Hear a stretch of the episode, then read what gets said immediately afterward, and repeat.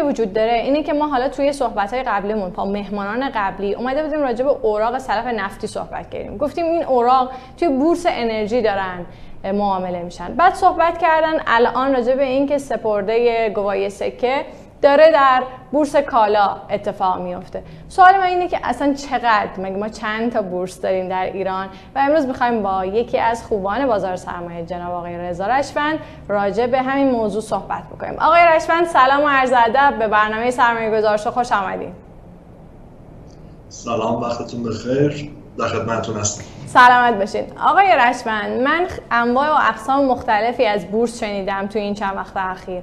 و یه سوالی که برام پیش اومد این بود که اصلا مگه ما چند نوع بورس در ایران داریم؟ ممنون میشم اینها رو یه مقدار بیشتر بازش کنید و بگید که هر کدوم از این بازارها چه کارکردهایی دارن. همراه شما هستیم.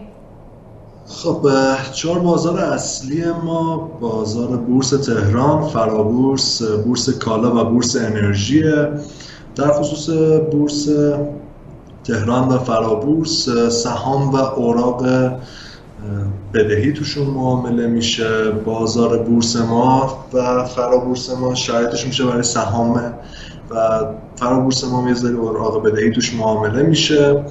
توی بورسمون شرایط واسه پذیرش یه مقدار سختتر از فرابورسمونه. شرکت هایی که حالا از لحاظ چه سرمایه ثبتی چه سهام شناورشون چه تعداد سهامداراشون یه مقدار اون شرایط بورس رو دریافت نمی‌کنن به فرابورس انتقال داده میشن. البته تو خود فرابورس ما بازار پایر هم داریم که شرکت هایی که لغو پذیرش میشن یا تحت قوانین ملزم به معاملات معامله هستن یعنی بعد سهامشون خرید و فروش بشه. توی بازار پایه ما قرار می‌گیرن. خب یه, یه سری شرایطی که دارن باعث میشه که اونا رو تو بازار قرار بده. مشکلات ساختار حاکمیت شرکتی دارن مشکلات سرمایه دارن زیان انباشته دارن و یه, سری شرایط مشابه این این در خصوص بورس و فرابورس ما حالا بریم در خصوص بورس کالا بخوایم صحبت کنیم. بورس کالا سال 83 84 ما بورس فلزات رو داشتیم با بورس کالاهای کشاورزی. تو سال 85 این دوتا بورس در هم ادغام شد و بورس کالای ما شکل گرفت. توی بورس کالا همونجور که از اسمش مشخصه ما کالاها رو مبادله می‌کنیم. کالاهای اساسی مثل فلزات مثل محصولات پتروشیمی پالایشی. و توشون کالا معامله میشه خریداران حقوقی هستن یعنی کسی به صورت حقیقی نمی‌تونه بیاد بگه من مثلا نیاز دارم الان مثلا هزار تومن یا مثلا دو تن فولاد بخرم بیام از بورس کالا بخرم. و حقوقی ها میان می‌خرن یا صنایع پایین دستی و بالا دستی این کارا رو انجام میدن. مثلا توی صنعت فولاد فکر کنید شما می‌خواید تیراهن درست بکنید برای اینکه بتونید تیراهن بسازید نیاز به شمش دارید. شمش از کجا می‌تونید تهیه بکنید؟ در بورس کالا با یه قیمت مشخصی می‌تونید رقابت بکنید. بعد نقدشوندگی داره ناظر داره. شما حداقل از این مطمئنید که پولتون از بین نمیره. یعنی شما پولی که پرداخت می‌کنید کالا رو در ازاش دریافت می‌کنید. توی خود بورس کالا ما چند تا رینگ مختلف داریم. رینگ صنعتی داریم رینگ پتروپالایشی داریم و فرآورده‌های نفتی رینگ کشاورزی داریم که البته با توجه به اینکه توی چند سال اخیر به خاطر حالا استراتژیک بودن بعضی از این محصولات کشاورزی ما تقریبا به جز زعفرون دیگه کالای دیگه رو توش مبادله نمی کنیم. ولی خب رینگ صنعتی که فولاد و مس و روی و طلا توشون هستن. یعنی یه جایی وجود داره که توش زعفران معامله میشه؟ ما توی همین بورس برنج رو داشتیم که معامله می‌شد مرغ بود که معامله می‌شد. و چند تا کالای مشابه همین رو ما معامله می‌کردیم. حتی ما تو رینگ صنعتیمون خودرو معامله می‌کردیم. یعنی فکر کنم دو سه سال پیش ما مثلا سراتو معامله می‌شد توی همون بورس کالام. ولی خب یواش یواش حالا بسته به شرایطی که وجود داشت اینو تغییر پیدا کرد. ما گندم هم حتی معامله میگم میگم کالای استراتژیک با توجه به اینکه تقاضا توشون بالا رفت یه مقدارم قیمتاشون نوسان پیدا کرد. از این بورس خارج شدن و قیمت گذاریشون به صورت دستوری قرار گرفت. ولی خب هدف بورس کالا اینه که حداقل انحصار شکسته بشه. یعنی که همه کسایی فرصتی داشته باشن که بتونن کالاهای خوب این کشور شرکت های دولتی که بهترین کالاها رو حداقل با توجه به اینکه سرمایه ملی استفاده شده این شرکت ها رو افتادن کالای خوبی که می‌زنن به صورت عادلانه پخش بشه قیمت منصفانه تر باشه ناظر روی قیمت رو وجود داشته باشه معاملات نقدشونده باشن کسی ضامن اینا باشه. مثلا بورس کالای ما شکل گرفت و حالا همونجور که گفتم فقط رینگ صنعتی و رینگ پتروشیمی پالایشی ما پتروشیمی و فرآورده‌های نفتی ما دارن خوب کار می‌کنن. تقریبا بقیه رینگ های ما از دور خارج شدن. و البته خب حجم معاملاتشون هم به شدت بالاست. مثلا تو هفته گذشته زودی ما 260 هزار تن فولاد محصولات فولادی معامله کردیم. به صورت متوسط تقریبا همینقدر فولاد تقریبا 4 5 هزار تن مس. 5 6 هزار تن روی و امثال هم معامله میشه. نزدیک 60 هزار تن مثلا محصولات پلیمری معامله میشه. و این خب این جذابیت رو ایجاد می‌کنه که حداقل صنایع بالادستی که نیازمند این مواد اولیه هستن اینجا اینا رو از توی بورس کالا با قیمت های منصفانه تر خریداری بکنن.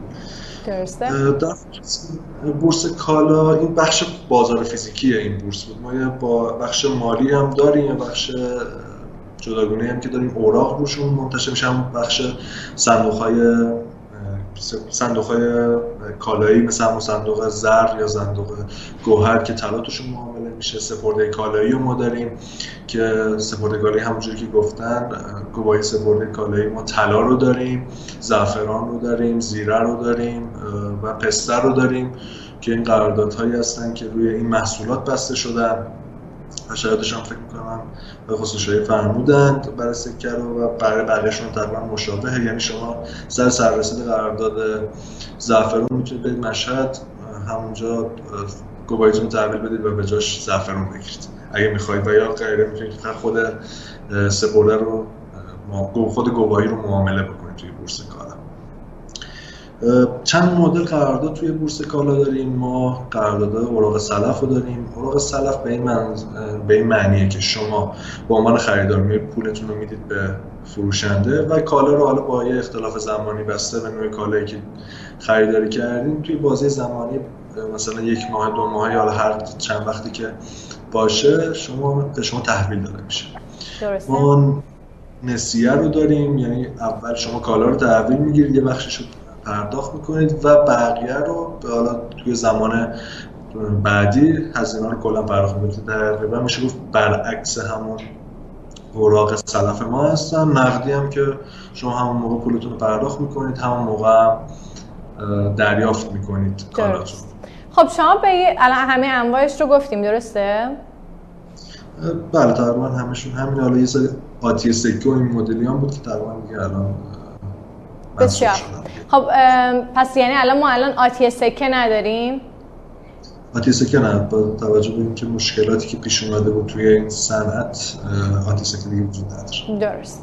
خب حالا یه مقدار بریم راجع به بورس انرژی صحبت بکنیم. اونجا چه اتفاقی میفته؟ چی داره اونجا مبادله میشه و معامله میشه؟ خب بورس انرژی قرار بود که حاملهای انرژی توش معامله بشن.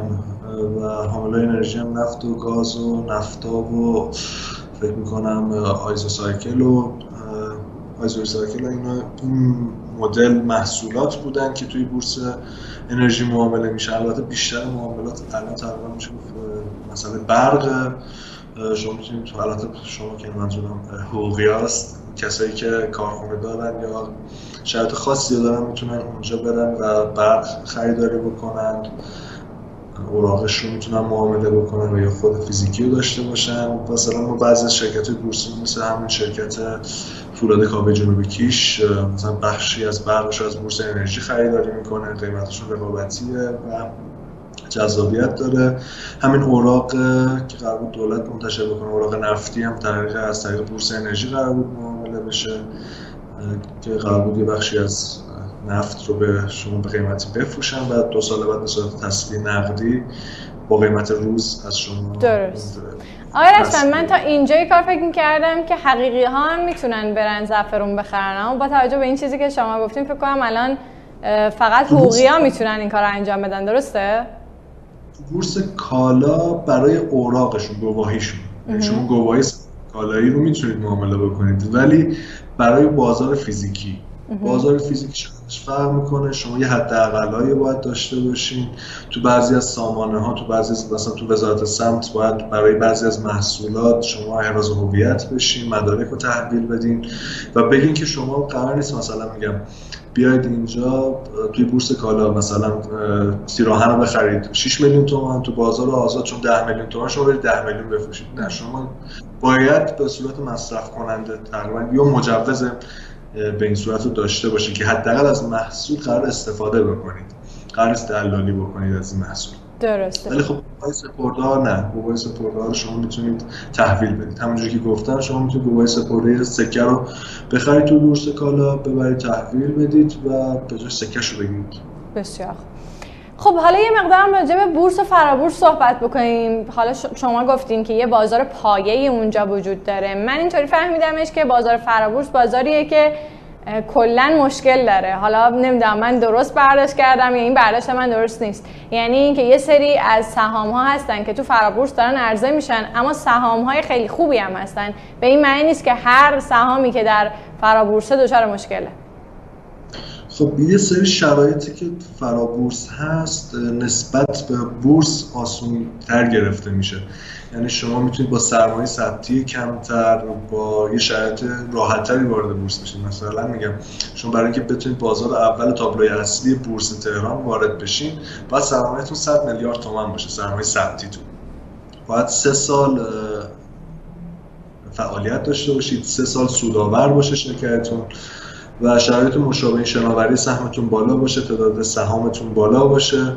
این برای اینکه شما تو تابلو اصلی بورس تهران قرار بگیرید مثل شفن مثل فولاد مبارکی برای اینکه بتونید تو اون تابلو قرار بگیرید. بعد این سری شرایط رو داشته باشین. توی فرابورس یه مقدار آسونتر گرفته شده.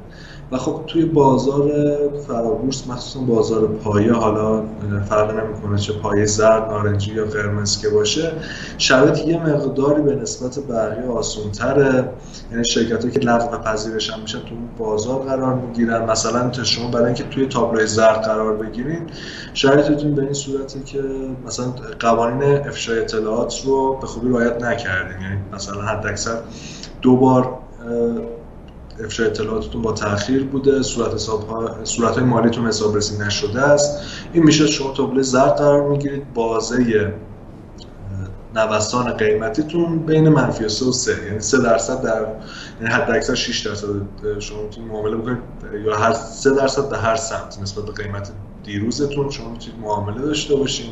توی بازار نارنجی میشه 2 درصد و توی قرمز میشه 1 درصد. تا شرکت هایی که توی تابلوی قرمز قرار می‌گیرن شرایطی که دارن بعضیشون به صورت قانونی اصلا ورشکسته اعلام شده. یا اینکه در حال انحلال هستن و شرایط مشابه این رو داره که باز قیمتیشون یک درصده. یعنی در طول روز از قیمت پایان دیروزشون یک درصد مثبت منفی بیشتر معامله نمی‌تونن بشن. تابلوی نارنجی هم دو درصده. درسته. خب این خیلی نکته خوبی بود به این دلیل که اگه من همیشه فکر می‌کردم شرکت هایی که وارد بورس میشن حتما شرکت های خوبی هن. اتفاقات خوبی توشون وجود داره که ما می‌خوایم بریم سهامدارشون بشیم. اما الان این چیزی که شما گفتین این رو نشون میده که نه لزوما اینطوری نیستن و ممکنه حتی شرکتی که وارد بورس میشه زیانده هم بوده باشه و دچار مشکل باشه. درسته؟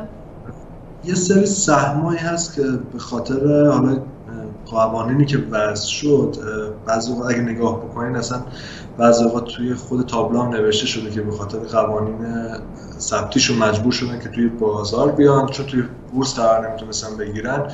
توی بازار پایه تشکیل شد و توی این شرکت ها اومدن توی بازار پایه قرار گرفتن.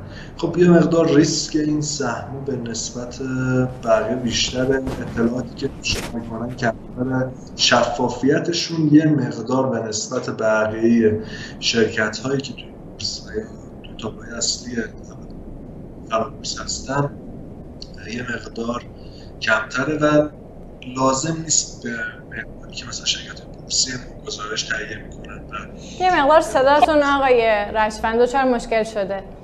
دوباره میفرمایین این تیکه آخر رو. خب میگم که شرکت هایی که توی فرابورس بازار پایه قرار دارن شرایطی دارن که الزامی نداره که به مقداری که شرکت های بورسی ما که توی تابلوی اصلی بورس ما هستن چه تابلوی اول و دوم فرابورس ما هستن اون اطلاعات افشا بکنن. یعنی یه مقداری آسونتر گرفته شده بهشون.